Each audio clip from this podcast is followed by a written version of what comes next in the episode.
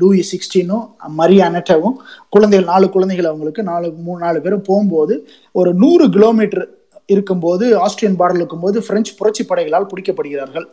பிடிக்கப்பட்டதும் இது ஒரு பப்ளிக் இமேஜில் பார்த்தீங்கன்னா ராஜா வாஸ் பிட்ரேயர் uh, அதாவது அரசாங்க தேச துரோகத்துக்கு அவரை கைது செய்கிறாங்க ராஜாவை. தப்பிச்சு போனாரு நம்ம அரசாங்கத்தை காட்டி கொடுக்கறதுக்காக தேச துரோகத்துக்காக ராஜா கைது பட்டு திருப்பியும் கொண்டு வந்து அதே பேலஸில் வைக்கிறாங்க.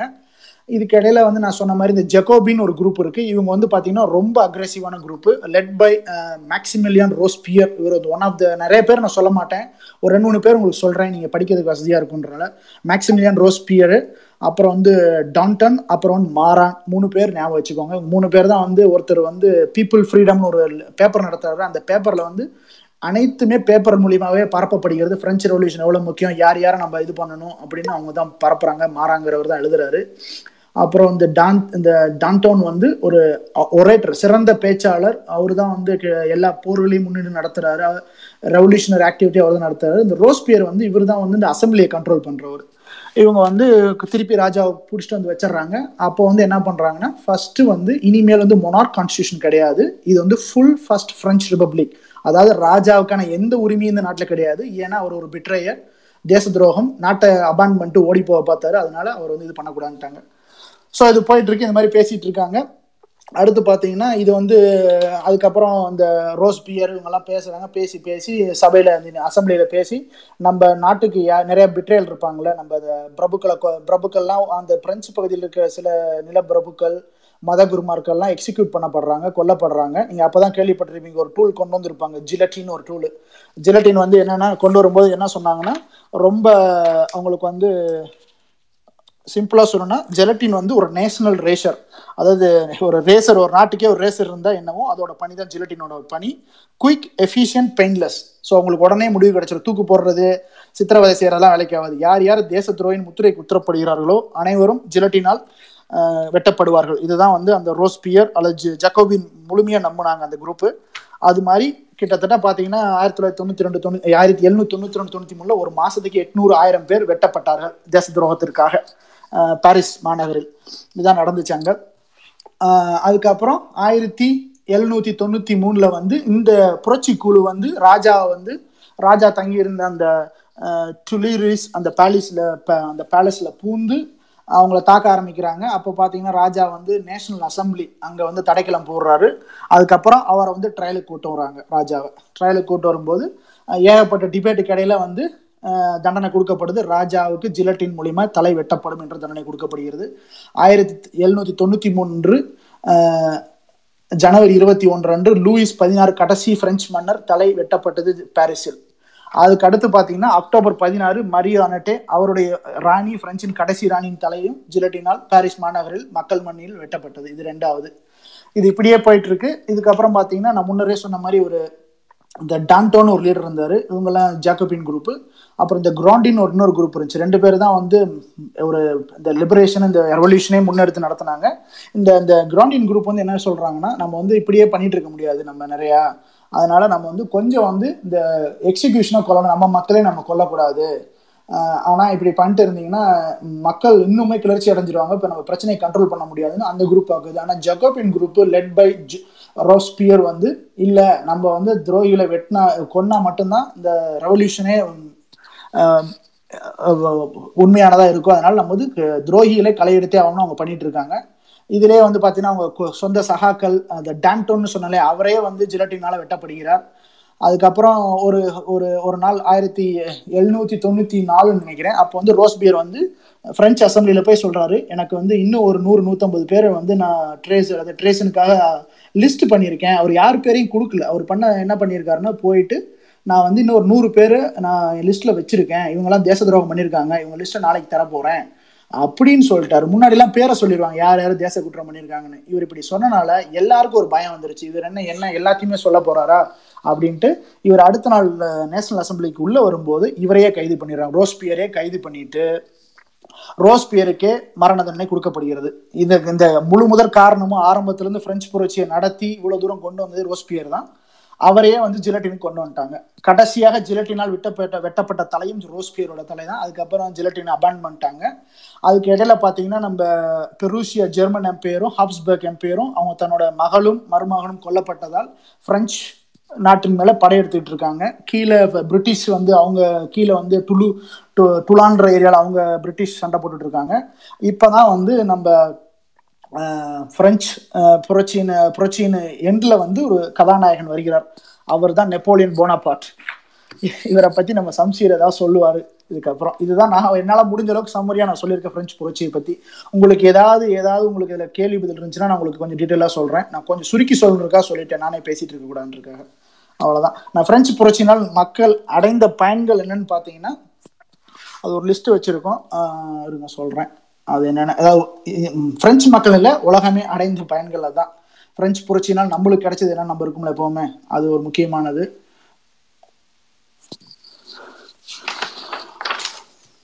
Go to ten.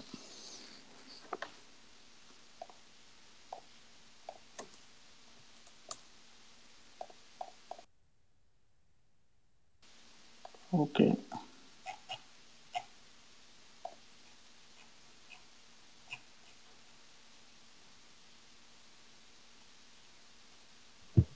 Hello hello கேக்குதுங்களா? சொல்ல கேக்குது. சம்சீர் பேசிட்டு இருக்காங்க தெரியல பேசல நான் ஒரு நிமிஷம் நான் டாக்குமெண்ட் காட்ட வரல அதுக்கு பார்த்துட்டு இருக்காரு. ஓகே ஓகே ஓகே ஏதோ அமைதியா இருந்தது அதனால கேட்டேன். இல்ல நான் தான் நான் தான். என்னால தான் அமைதியா இருக்கு. முடிஞ்சு.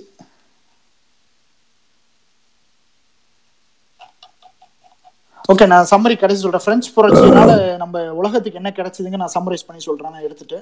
சரிங்களா? இப்போ சம்சி வந்து நெப்போலியன் போனப்பட்டை பத்தி சொல்லணும்னா சொல்லலாம். எனக்கு ஒரே ஒரு பாயிண்ட் தான் நெப்போலியன் போனப்பட்டை பத்தி உங்களுக்கு சொல்லணும் ஒரு வரலாற்று குறிப்பு உலகம் ஃபுல்லாக இப்போ வந்து லெஃப்ட் லைட்டாக டிரைவ் பண்ணிட்டு இருக்கீங்க. இதை வந்து முத முதல்ல சேஞ்ச் பண்ணது நெப்போலியன் தான். அப்போ ஃப்ரெஞ்சு ரெவல்யூஷனுக்கு அப்புறம் தான் வந்து நம்ம வந்து பார்த்தீங்கன்னா கிட்டத்தட்ட உலகம் ஃபுல்லாவுமே பிரிட்டிஷ் இந்~ இந்தியா எப்படி கார் ஓட்டிகிட்டு இருக்கோ அந்த மாதிரி முறையை தான் க கடைபிடிச்சிட்டு இருந்துச்சு.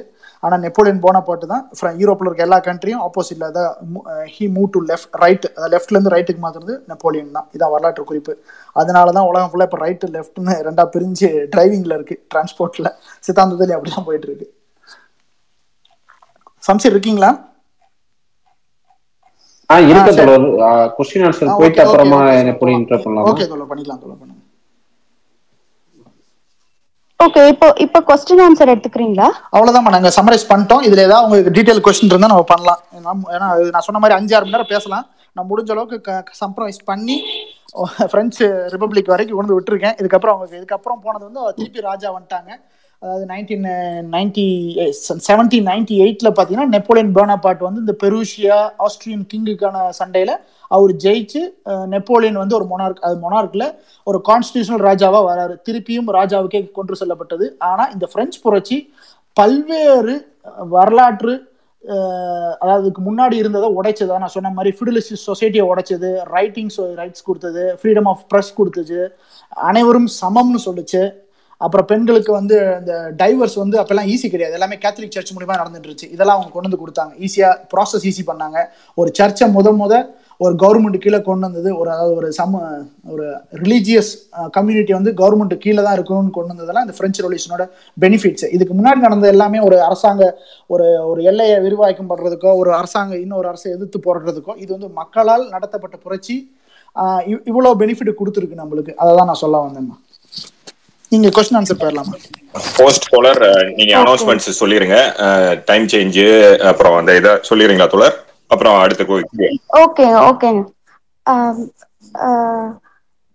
கொஸ்டின்ஸ் கேட்குறவங்க ரெக்வஸ்ட் கொடுக்கலாம். அதுக்கு முன்னாடி நெக்ஸ்ட் வீக்ல இருந்து ஃபுல் டைம் வந்துட்டு நம்ம நைன் ஓ கிளாக் ஷிஃப்ட் ஆக போகிறோம் அது வந்து ஓட் மூலமா பார்த்ததுல எல்லாருமே நைன் ஓ கிளாக் ப்ரிஃபர் பண்ணதுனால நைன் ஓ கிளாக்ல இருந்து இனிமே இந்த கிளாஸ் ஸ்டார்ட் பண்ணுவாங்க. ஸோ நீங்க எல்லாரும் வாங்க. எல்லா எல்லா வரலாறுமே நம்ம ராஜாக்களோட இல்ல அதிகார வர்க்கத்துல இருக்கிறவங்களோட குரலா தான் நம்ம பாத்திருக்கோம் பட் நீங்க இங்க இங்க வந்து ஒரு சாமானிய மக்களோட குரல் என்னவா இருந்திருக்குன்னு தெரிஞ்சுக்கிறதுக்கு இல்ல இப்போ என்னவா இருக்குன்னு தெரிஞ்சுக்கிறதுக்கு நீங்க இந்த ஸ்பேஸ்ல வந்து ஜாயின் பண்ணிக்கோங்க. உங்க உங்க கருத்துக்களை நீங்க சொல்லலாம். நீங்க ரெக்வஸ்ட் பண்ணுங்க. ஸ்ரீகுரு தோழர் சொன்னதுல இருந்து உங்களுக்கு எதுவும் கேள்விகள் இருந்ததுன்னா ரெக்வஸ்ட் கொடுங்க நான் அக்செப்ட் பண்றேன் ஸோ ஒரே ஒரு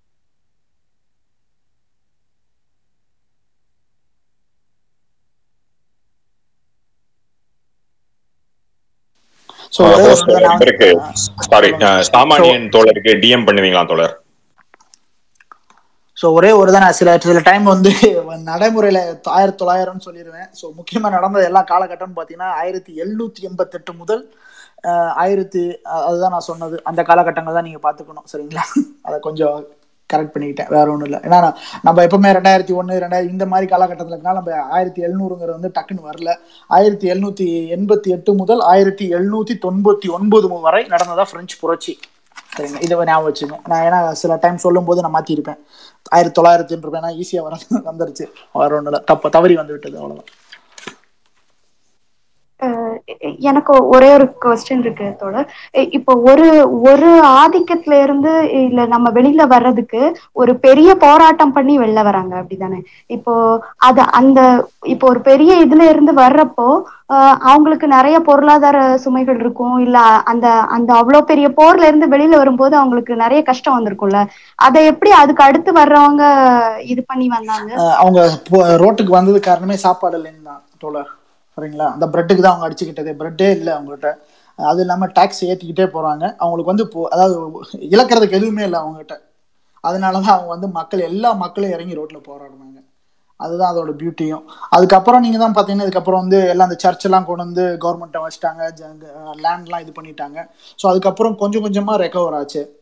ஃப்ரெஞ்சு எக்கனாமி அதுக்கப்புறம் நெப்போலியன் வந்தார். நெப்போலியன் வந்து அவர் சில சண்டைகள்லாம் போட்டார் இங்கிலாண்டோட ஸோ அதுக்கப்புறம் கொஞ்சம் வந்து கவர்மெண்ட் வந்து மக்கள்கிட்ட அதாவது மக்கள் எய்தர் மக்களால் தேர்ந்தெடுக்க ரெப்ரசன்டேட்டிவ் பொலிட்டிக்கல் சிஸ்டம்னு இப்போ இருக்கல இந்தியாவில் அதாவது நீங்கள் மக்களை அரசை தேர்ந்தெடுக்க முடியாது. ஆனால் நீங்கள் ஒருத்தரை தேர்ந்தெடுப்பீங்க அவர் அரசாங்கத்தை நடத்துவார்ன்ற சிஸ்டம் எல்லாம் பிரெஞ்சு ரெவல்யூஷனால் நம்மளுக்கு கிடைச்ச பயன்கள். ஓகேங்க நன்றி தோழர் எனக்கு இன்னும் எதுவும் ரெக்வஸ்ட் வரல. அஹ் சம்ஷித் தோழர் நீங்க கண்டினியூ பண்றீங்களா? லாஸ்ட் நம்ம எடுத்துக்கலாமா? இல்ல எப்படி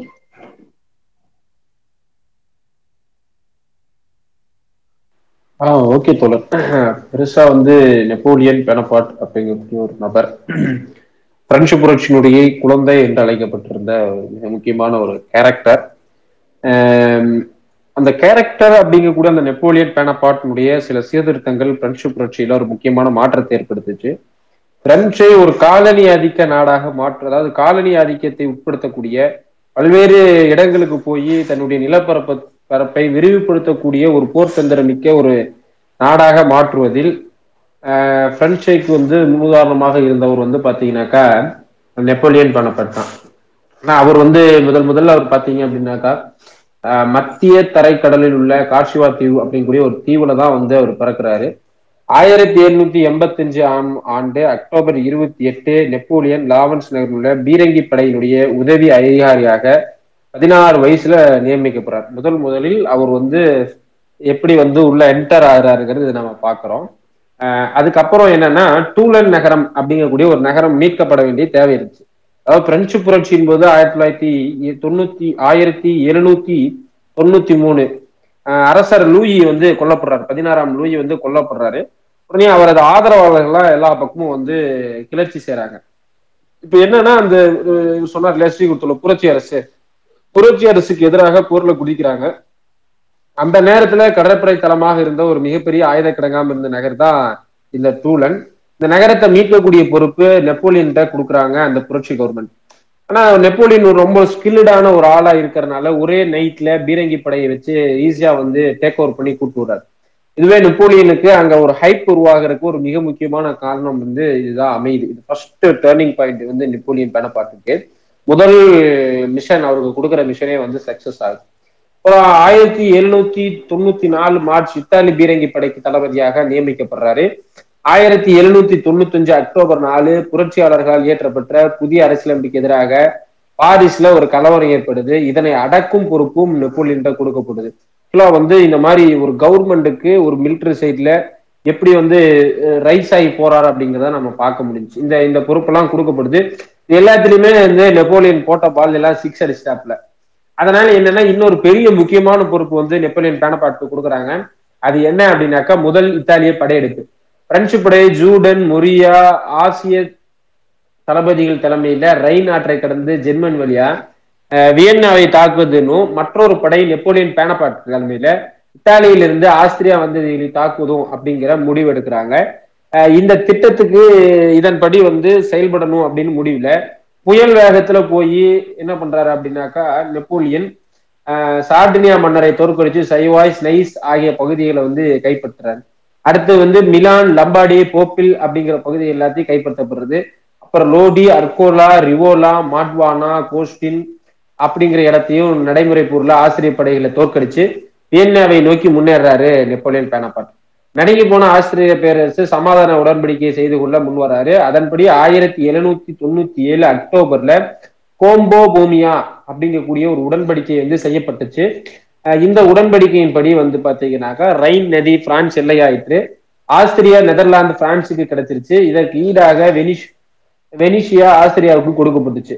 லம்பார்டி பெரா பொலோனோ மடானா ஆகிய வட இத்தாலி பகுதிகள் சில்பைன் குடியரசு என்ற அரசாக நிறுவப்பட்டது. ஜெனவா லெசூரியா குடியரசாகவும் ஹாலாந்து படாவியா குடியரசாகவும் போப்பின் பகுதி ரோமன் குடியரசாகவும் இப்படி எல்லாம் வந்து ஒரு அந்த ஆஸ்திரியா உடன்படிக்கையின் மூலமாக மாறுது. அதற்கு மிக முக்கியமான காரணம் வந்து நெப்போலியன் பேனபாட் தொடருது. ரொம்ப டீட்டெயில்ஸா இருக்கும் நாடுகளுடைய பேரு. அதனால நான் கொஞ்சம் ஸ்கிப் பண்ணிக்கிறேன். சாரி நீங்க அதை படிக்கணும்னா பிரெஞ்சு ரெவல்யூஷன் சம்பந்தமான புக் எங்கிட்ட இருக்கு. நான் உங்களுக்கு சென்ட் பண்றேன். எனக்கு நான் சொன்ன விஷயங்கள்லாம் அதில் எலாபரேட்டா இருக்கும். அண்ட் மோர் ஓவர் ஸ்ரீகுரு தோழர் சொன்னதும் நிறைய எலாபரேட்டா இருக்கும். வேணுங்கிறவங்க இதே சிம் ஹேண்டில் நேம் தான் டெலகிராம்ல நீங்க பின் பண்ணிக்கோங்க அப்படிங்கறதான் தோழர். அப்புறம் வந்து நெப்போலியன் வந்து எகிப்திய படையெடுப்பு போறாரு. எப்படின்னா ஆயிரத்தி எழுநூத்தி தொண்ணூத்தி ஒன்பதுல போறாரு. அந்த கோம்போ புக்லியா உடமைக்கு பின்னர் பிரான்ஸ் இங்கிலாந்து நீங்களாக வேறு பகைவர்களே கிடையாது. இங்கிலாந்து மட்டும்தான் பிரான்ஸுக்கு எதிரியா மாறுது.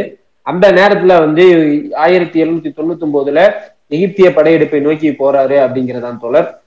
இங்க போறதுக்கு ஒரு திட்டம் திட்டுறாங்க அந்த திட்டத்துக்கு பேரு கிராண்ட் ஈஸ்டர்ன் டிசைன் அப்படிங்கிறது.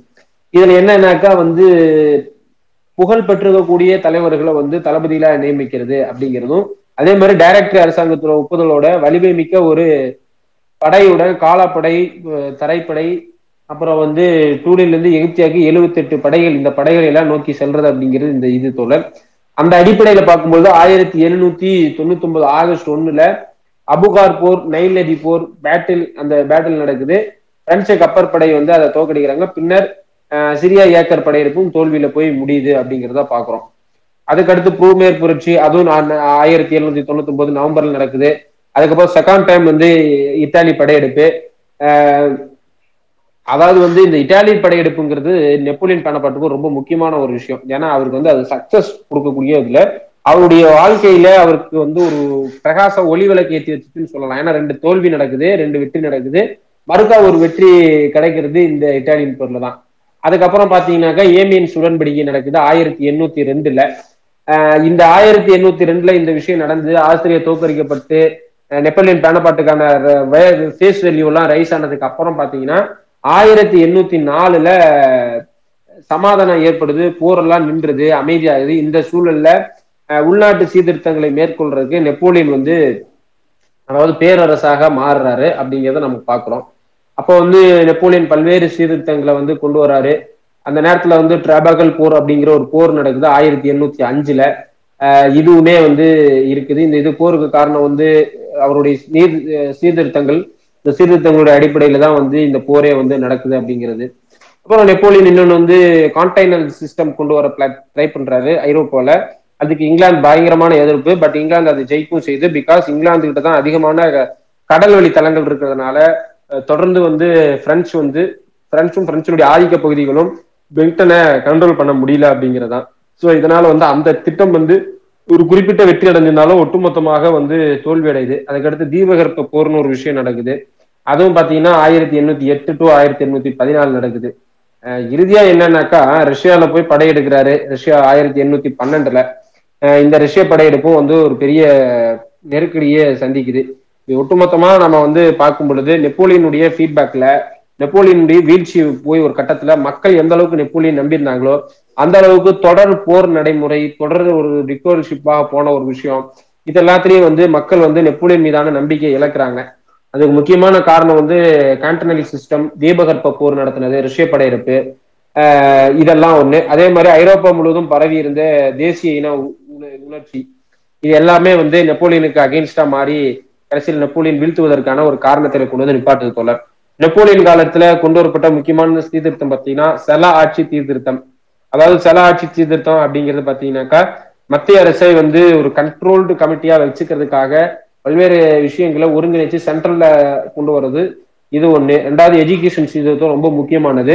இந்த எஜுகேஷன் சீர்திருத்தம் பாத்தீங்கன்னாக்கா ஆரம்ப பள்ளி முக்கிய நகரங்களில் உயர்நிலை பள்ளி எல்லாமே அரசாங்க அங்கீகாரம் பெற்றால் மட்டும்தான் நிறுவப்பட முடியும் இந்த பள்ளிகள் நியமனம் ஆசிரியங்கிறது அரசாங்கத்தால் தேர்வு செய்யப்படுது.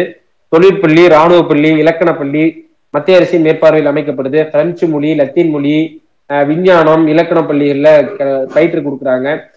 மத பாரிசினர்கள் ஆசிரியர்களுக்கான பயிற்சி பள்ளி கிறிஸ்துவ மதத்தின்படியும் கிறிஸ்துவ மதம் சாராமையும் வந்து பல்கலை சட்டங்களுக்கு உட்பட்டு கொண்டு வர்றாரு இன்னொரு மத சீர்திருத்தம் கான்கரண்ட் ஆயிரத்தி எண்ணூத்தி ரெண்டுல கொண்டு வருது. மிக முக்கியமான ஒரு சீர்திருத்த நெப்போலியன் பேரவாட்டால் கொண்டு வருது.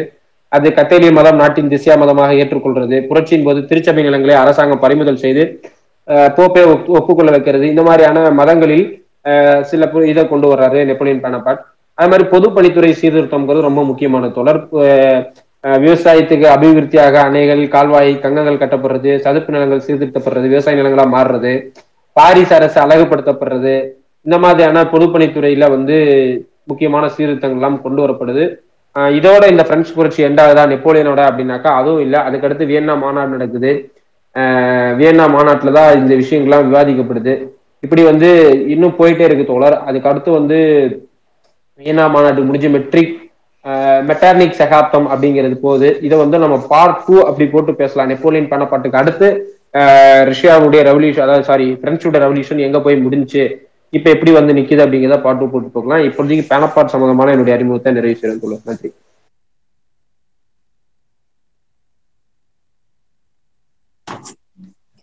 நன்றி தோழர். தோழர் கேள்விகள் கேட்கலாமா? கேளுங்க சார். ஓகே ஓகே தோழர் சம்சரி இதுல இதோ இதோடைய கிளாஸ் ஆங்கிள் அப்படின்றது எப்படி தொடர் இந்த பிரெஞ்சு புரட்சின்றது என்ன கிளாஸ் ஆங்கிள் நம்ம புரிஞ்சுக்கிறது. ஸோ நான் தோழர் சொன்ன மாதிரி தான் மொத்தம் வந்து நீங்க அரசாங்கத்துல பாத்தீங்கன்னா மூணு மூணு கிளாஸ் இருந்திருக்காங்க தோழர். முதல் கிளாஸ் வந்து மத குருமார்கள் சரிங்களா? இதுதான் ஃபர்ஸ்ட் எஸ்டேட்டு செகண்ட் வந்து பாத்தீங்கன்னா பிரபுக்கள் நிலப்பிரபுக்கள் செகண்ட் மூணாவது வந்து பாத்தீங்கன்னா நம்ம வெகுஜனப்பட்ட மக்கள் அதாவது